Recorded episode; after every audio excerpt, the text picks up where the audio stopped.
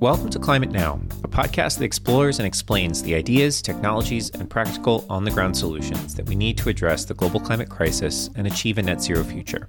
I'm James Lawler, and if you like this episode, leave us a review wherever you get your podcasts, share it with your friends, or tell us what you think at contact at climatenow.com. In today's interview segment, we will learn how we can use the energy from the earth beneath our feet to heat and cool our homes with a company called Dandelions president and co founder, Kathy Hannun. But first, our news segment This Week in Climate News. Today, to talk through the latest in climate news, I'm once again joined by Darren Howe, who is staff manager of charging operations and product strategy at the autonomous vehicle company Cruise, and by Dina Cappiello, who is managing director of communications and marketing at the climate and energy think tank and consultancy RMI. Hi, Darren. Hi, Dina. It's great to see you guys again. Hi. All right. So, um, just to get started this week in climate news, we saw a really exciting auction take place in the offshore wind market. Bloomberg reported on two days and 31 rounds of bidding, five companies nabbed leases on areas in the Pacific Ocean for offshore wind development. What's particularly striking in this auction, you know, to me reading reading about it was that most of the companies bidding were not US companies. These are European companies primarily that have developed expertise and have joined into joint ventures with US entities to bid on on on these leases. I don't know if either did either of you happen to see that that particular piece. No, I did. And, you know, as someone who covered for many years the sale of oil and gas leases, I was thrilled to see renewable energy leases being bought up, even if they were from foreign companies. But to your point, I, I do think the fact is that this is the new day, especially in California, which has had a legacy of oil contamination and oil spills offshore. To have kind of a renewable energy offshore is obviously a step in the right direction. And so I think one of the questions will be how long will it be to, to get these things up? It would be a shame not to mention the release of the Tesla Semi over the past week. That's really big news. Tesla released the Semi, I believe, back in 2017 and basically said, hey, we're, we're making this massive machine. It's going to be a much better experience for drivers and cut down a significant amount of emissions from our transportation network. For those who aren't aware, the reason semis are important, or rather, you know, semi tractor trailers are important is because even though they account for, you know, call it 1% of vehicles in the US, they're driving so many miles that they account for like 18 to 20% of emissions. So, you know, it's obviously a massive benefit to be able to electrify these. For those who are interested in environmental justice, there's a huge component of that too, because most of our freight infrastructure, our port infrastructure is located in disadvantaged communities.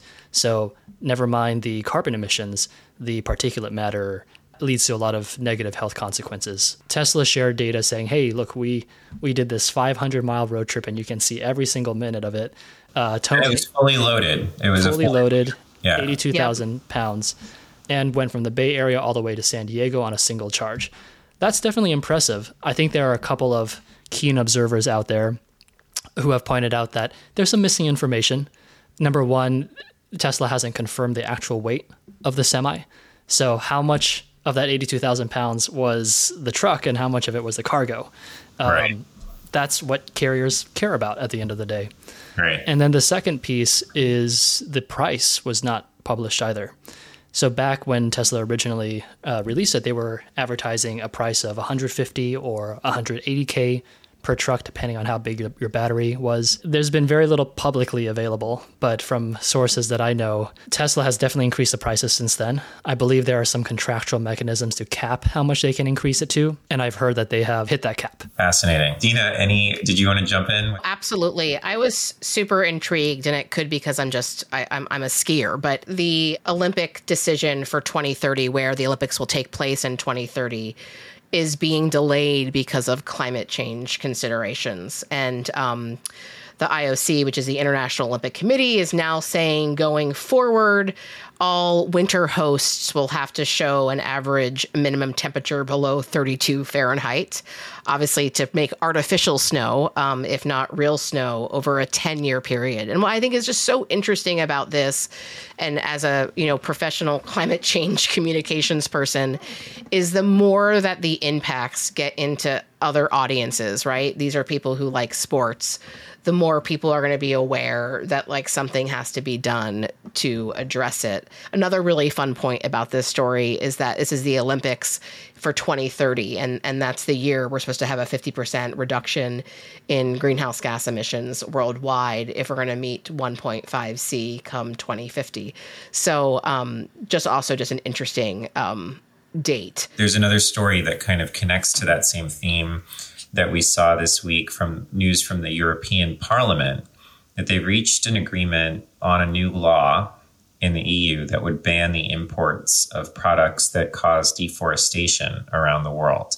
So basically, this new law would, get, would make a guarantee to European consumers that the products they buy do not contribute to the destruction and degradation of forests, including of irreplaceable primary forests, and would hence reduce the EU's contribution to climate change and biodiversity loss globally as a result. I thought that, you know, one of the statistics that's mentioned in this article is that from 1990 to 2020, an area that is larger than the European Union has been lost to deforestation. EU consumption has caused around 10% of that loss, but of course, can imagine who the other contributors to that loss might have been. I also felt it was interesting, James, because you know this is about legislation. So much of of environment, so, so much of environmental and climate policy addresses the sources, right? The sources of emissions, and this is obviously addressing the sinks, right? The things that take things out of the atmosphere, particularly carbon dioxide through photosynthesis.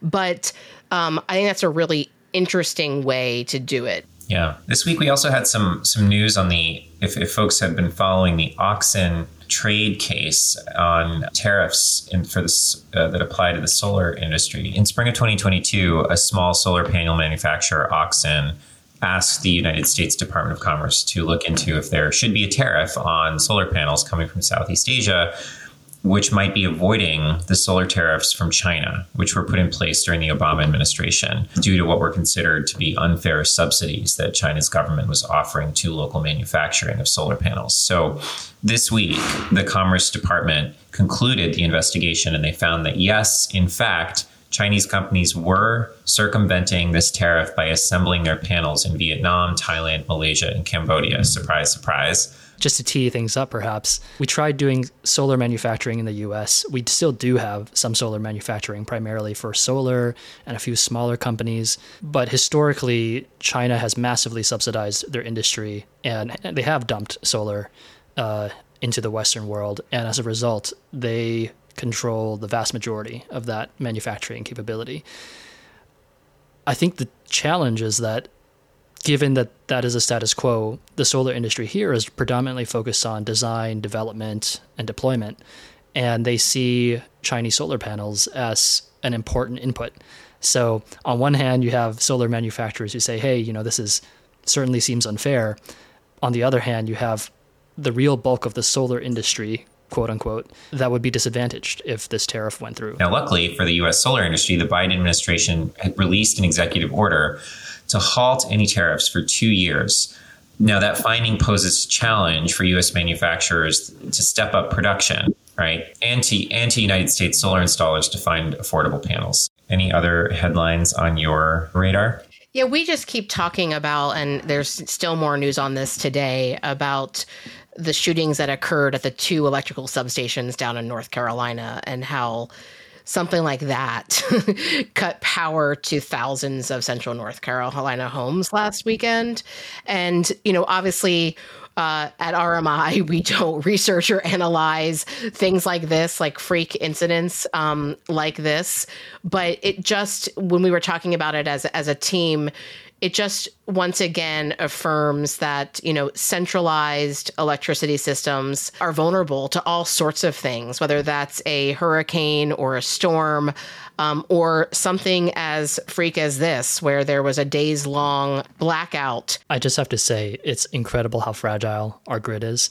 And i know i feel like most of the coverage has been about the potential for cyber attacks and so on. But yeah, someone taking pot shots can take very expensive equipment offline very quickly. Today, in our interview segment, we're exploring geothermal energy. Geo meaning earth, and thermal meaning heat. That's energy that comes from the earth itself, from the ground right underneath us. More specifically, we're going to talk about how we can use geothermal for residential heating and cooling with Dandelion Energy's co founder, Kathy Hannun.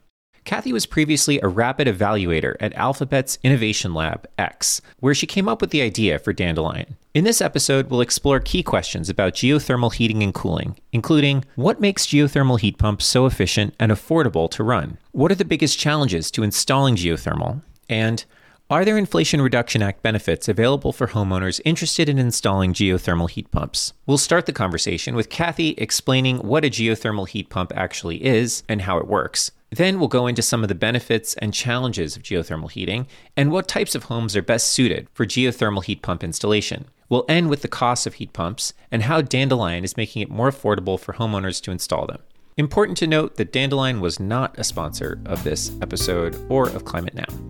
Kathy, welcome to Climate Now. It's great to speak with you today. Thank you. Thanks for having me. Could you just define for us what is a geothermal heat pump? Absolutely. A geothermal heat pump is comprised of two major components. You have the heat pump itself, which essentially looks like a furnace or a refrigerator, a box. You know, heat pumps might be an unfamiliar term, but we're very familiar with them. Like every refrigerator is a heat pump, every air conditioner is a heat pump. They work by using electricity to move heat from one place to another.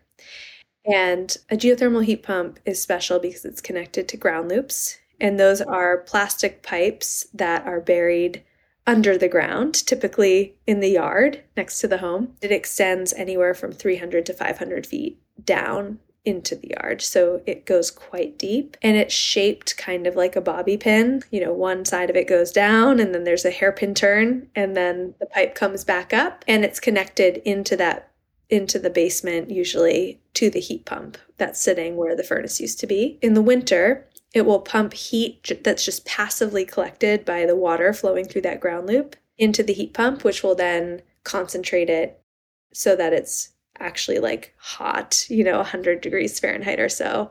And then it will blow that hot air throughout the house, just like a furnace would.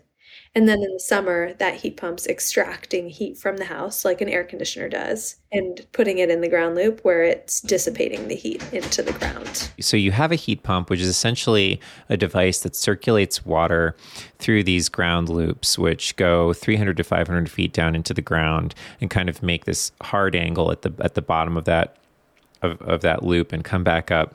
So that water that's then passed all the way down through the ground and comes back up is at some ambient temperature. And, and what temperature is that water when it comes into the home from that loop? Yeah, so you really size the way you size the ground loop and determine for this given home how much ground loop does it need is you're um, making it long enough so the water will never go below 30 degrees Fahrenheit in the winter and never go above 90 degrees Fahrenheit in the summer.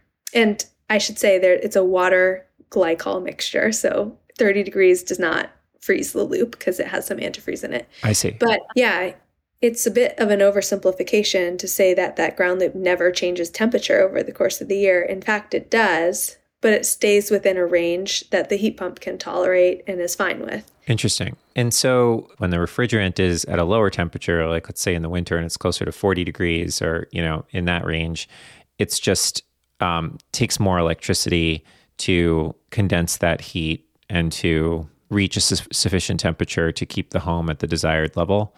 Is that is that accurate? Yeah. In the summer, let's say you're you're cooling your house to 73 degrees Fahrenheit. I don't know. I'm just putting a number out there. And the ground is probably 50 degrees Fahrenheit. It's it's very easy to do that because you're taking heat from a 70 something degree house and putting it in a 50 degree ground, you know. And then even in the winter when you're taking heat from the 50 degree ground and putting it into let's say again you set your home to 70 i don't know mm-hmm. it's not a huge differential right you're you're you do have to put in electricity to do that but like it's not a huge gap and that's really conceptually why the geothermal heat pumps are so efficient. Whereas if you had an air source heat pump, right? You would be trying to move heat from, I don't know, 20 degree Fahrenheit air outside, or maybe even colder on some days, to a 70 degree home. So, what led you to start a geothermal heat pump company? What's wh- why is the technology attractive? Well, I was working as a product manager at Alphabet's X Lab, and I was looking for opportunities in the climate space that X might want to pursue. Mm-hmm. So, a very open ended mandate, but a really cool job because I just got to learn about all of these opportunities in climate. About a few years into that position, I, I learned about, for the first time, geothermal heat pumps, which to be honest, have been around for decades. A fifth of the homes in Sweden already use them, so not very new, but they just haven't really gotten any traction here. But I was really intrigued because US homes are responsible for about 20% of greenhouse gas emissions in the US, so a huge segment. Mm-hmm. Heating and cooling or dominate um, in terms of how homes use energy. And even at that time, which was maybe like 2015, 2016, it seemed very likely to me that heat pumps would be the solution. There was a lot of reason to believe air source heat pumps will play a big role because they're essentially air conditioners that can run in reverse and do heating as well. But I hadn't really heard about ground source heat pumps, and they have a lot of attractive properties. So they're the least expensive type of system to operate. When you say least expensive in comparison to what, do you pretty much mm-hmm. anything else. So if you look at okay. if you okay, big caveat, if you already have a geothermal heat pump installed in your house, the cost of running that system is probably lower than any other system you could have. And they're the most environmentally friendly option. 75% of the energy you're using to heat and cool your home is just free renewable energy from the ground and the remaining 20 to 25% is electricity. So as the grid cleans up, that becomes renewable as well. And they have really good properties for the grid, actually. So they decrease summer peak. They just make it much more possible to electrify. Geothermal heat pumps also have a really nice property because of that thermal connection to the ground and not caring about the weather outside. They just work really well in extreme temperatures. And this is something that other electrification solutions for home heating and cooling struggle with. So air source heat pumps are amazing, but it's hard when it's really, really cold out. It's hard to extract enough heat from the air to adequately heat the house. So the the ground source heat pump just gets around those issues. So why then haven't they been adopted more readily here, if they work better in extreme temperatures, they're cheaper to run, they're more efficient, they reduce grid energy demand. How hard is it to convert your home to geothermal heating and cooling? Yeah, it's a great question, and actually one that it's not straightforward because different types of homes can have a much varying levels of difficulty when it comes to how easy or hard it is to convert them. And so, one of the things we've had to get much better at as a company over the course of our existence is identifying as simply and early as, as possible in the process which homes will be good candidates. And so today we specialize in forced air heating and cooling. So homes that have ductwork or are okay. willing to install ductwork. The reason for that is that radiators in the United States tend to be built or just sized to require very, very hot water. Mm-hmm. And heat pumps are not so good at very very hot. You know mm-hmm. like they right. it's much easier to produce let's say 120 degree water versus 160 degree water or 180 degree water which you might get from your boiler. And unfortunately a lot of the radiators are designed for that 160 or 180 and so there really aren't great heat pump products on the market today that can retrofit into those homes. One thing I noticed though is that air conditioning is becoming a non negotiable for many more homeowners throughout the Northeast. And so mm-hmm. you see a lot of homeowners adopting ductwork or ductless solutions anyway. I think it's possible that we end up solving the problem of retrofitting homes with radiators without actually needing to solve the 100 degree Fahrenheit or 160 degree Fahrenheit water problem because those homeowners will probably want air conditioning. But, anyways, if you have a home that's using an oil furnace that has forced air, mm-hmm. it can be quite straightforward to retrofit. Of course, you need to put those ground loops in. And we've done a lot of work to make that process easier and more straightforward and less disruptive. And then you can just take the furnace out and put the heat pump in where the furnace used to be and connect it to the same ductwork often. Sometimes the ductwork fits. Sometimes it needs to be modified because Sometimes it's undersized for a heat pump, but a lot of the work we do is trying to design our products and processes so that we have to change the home as little as possible to make it work well with the heat pump. So what are some of the what are the main challenges in doing this? I think that the challenges fall into three buckets really. There's like product challenges, which I'll describe a little bit. There's challenges with the distribution system for these products and how fragmented it is. And then there's challenges also just with the customer experience overall that sort of arise from the first two challenges. Right. So, I mean, from a product standpoint, there's a lot to talk about, but I'm, a few of the things are, you know, for geothermal in the past, the type of drilling rig that has been traditionally used in this country for putting in ground loops has been a water well rig. So the same type of rig you would use to put a water well in your house or in your yard, I guess, to be more precise. And the challenge there is that most homes that need water wells are rural. So they have a ton of land, and typically it's like less of a problem if mud goes everywhere. Right. But when you go into suburban communities, it is a big problem if you create this huge mess and mud goes everywhere. And actually, you don't even really get the opportunity with a water well rig because it literally cannot fit in the yard to begin with.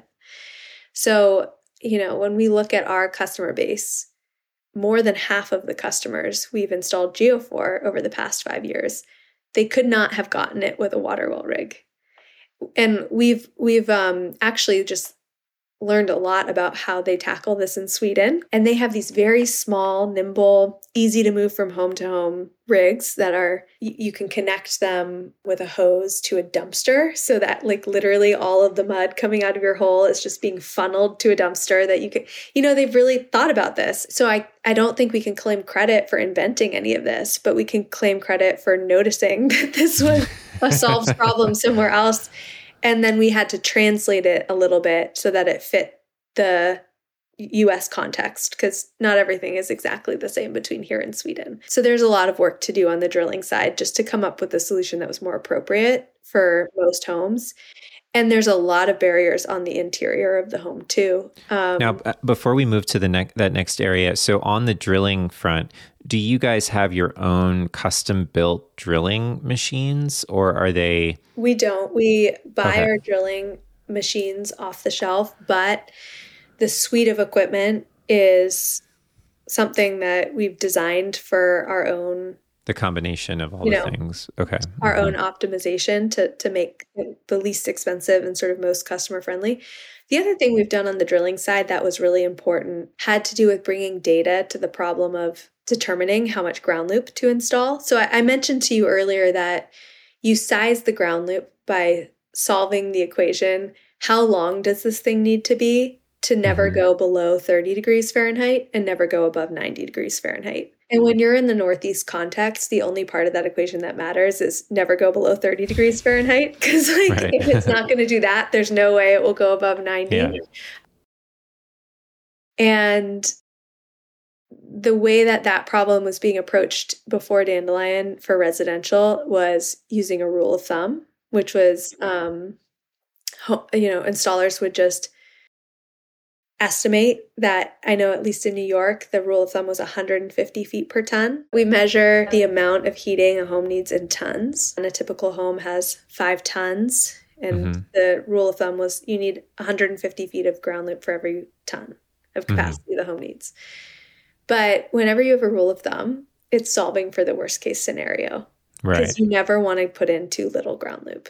And so what we were able to do is we acquired this proprietary data set that of thermal conductivity values. So the which is a measure of how well the ground will give up and receive heat from the loop. Hmm. So the higher the thermal conductivity, the less ground loop you need to exchange the same amount of heat. And with that data set, we were able to come up with our own map of thermal conductivity values and and they vary significantly from place to place. And so Interesting. Just by virtue of the type of rock that's yeah, it's that's in the of geology. Yeah, exactly. And so that's allowed us to dramatically decrease the average size of our ground loops that we install. Amazing. We can use data. And still, in the worst case, you're going to get 150 feet per ton, but it's just like so rare that you're in the worst case. So right. We saved Yeah. so many homeowners a lot of money by, by not forcing them to design to the worst case that doesn't apply to them. Right. So we've we've brought um, product improvements like those to the ground loop side. There's similarly barriers on the interior. So um, often homeowners have ductwork that's too small for heat pumps because it's been designed for furnaces. Now, why would it be too small? Is that just because the forced air from a oil burning furnace is going to be a lot hotter than? That's exactly right. That's exactly right. I'm catching on. This is a major barrier to home electrification that is not talked about enough. Hmm. It really is. It's like for all of these homes in heating dominated climates, exactly as you said, furnaces produce hotter air. So you need less volume of air to heat the house sufficiently. And whenever you install any type of heat pump, you're going to need more air because the heat pump doesn't heat that air quite as much. It still heats it enough to heat the home, but you just need more air to do it. And often the ductwork isn't up to the task. And the, the problem with that is it's just like invasive and expensive and complex to Right. upgrade ductwork. You know, that's a challenge. Upgrading the home's main panel can be required to install a heat pump. That's a challenge. The electrical panel, you mean? Yeah, exactly. Just because an electric powered heating and cooling system, it's typically an added load for the home that might push them over the edge of needing needing that upgrade. Not always, but sometimes. hmm A lot of homes in the Northeast were built in like the 1700s, so they might have gone through a lot of iterations like they're they can be a little frankenstein at this point where it's like they did have radiators and then ductwork was installed in part of them but not Yeah. all of them and like there's complexity right and so a lot of our work is just trying to figure out how do we have a process for evaluating the home and designing the system that brings as much standardization to those um, obstacles as we can, which will translate into cost effectiveness for the homeowner. And it's it's not a solved problem; like it's an ongoing area of R and D for us. I think another challenge with heat pump retrofits of all types is that you have too many different players that don't communicate Right. to deliver a great product. So you so in our case, we take on the design. So we evaluate the home, we look at the main panel, we look at the ducts, we look at the heat load that the home needs and the cooling load and ev a a lot of other things too. Like, is there space for this heat pump? Where will the ground loops go? Will it be far enough away from a water well? Like, you know, there's a lot of detail there. We do the drilling. We do the tie in to the home. We do the heat pump installation. We uh, quantify the value proposition for the homeowner. It's like, okay, here's how much you're spending for fuel oil today. Here's how much you would be spending if you did geo, and here's your payback period, or here's your savings per month, you know, whatever the homeowner wants to see. We apply for all the permits, we collect all the rebates, and take care of all of that for the homeowner. We provide service to the homeowner should they need it after the install. And I, I just think that level of service is necessary because it gets very complicated. So, according to Bloomberg, purchasing and installing a Dandelion heat pump costs at least $18,000 even after subsidies. By contrast, the price of a conventional air conditioning unit ranges from $3,800 to $7,500, while a gas furnace costs $2,000 to $6,000. So, one question is this affordability question. How how can this be made affordable for Dandelion customers to compete with some of these other options? Yeah, I guess I'd point out a few things. So, one is the geothermal system does both heating and air conditioning. So, you're already, you know, that decreases the gap a little bit there. But Yeah. I think the more important thing is that it costs so much less to run the geothermal system than a furnace. So, let's start with fuel oil furnace because that's our target market today, though we do serve a lot of gas customers as well. It will cost a typical homeowner in the Northeast $4,000 a year, maybe, Maybe more. a little bit more recently with yeah, maybe $5,000 a year to heat with oil. And it's totally dependent of course on the price of oil. So, Right. you know, um yeah, of course. It will cost that same homeowner probably about $1,000 to run their geothermal system. So, you just have a lot of savings every single year Yeah. after you get the system installed. And that makes the payback quite attractive. The other thing that is really useful is that you're no longer vulnerable to the fluctuations in oil prices. nearly to the same extent. So I know for a lot of homeowners, it's a source of stress that like something 100% outside your control will have such a big impact on this bill that you have to pay. And then the last thing I'll say is, you know, lots of renewable energy is more expensive up front, but less expensive to run. And that problem is solved with financing.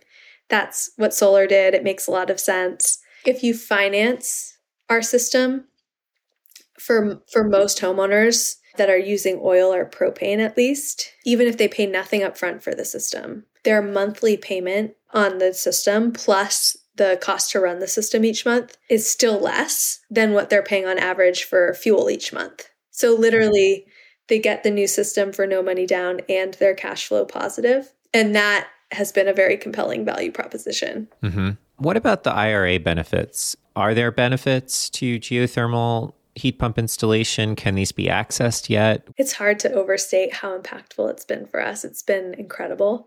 like, I'm so grateful for it. But yes, so a lot, some of the benefit is already being felt. Um, for 10 years, there's a 30% tax credit federally for homeowners who get a geothermal heat pump. So 30% of it. Is that already kicked in? Yeah. If you got one today, you would get 30% of your bill paid for by that tax credit. Assuming wow. of course you were you had a tax burden that you could use to pay that. That's very useful. And then on top of that, the bill has sort of paved the way for us to start to explore a leasing option. So today, our financing option has all been loans.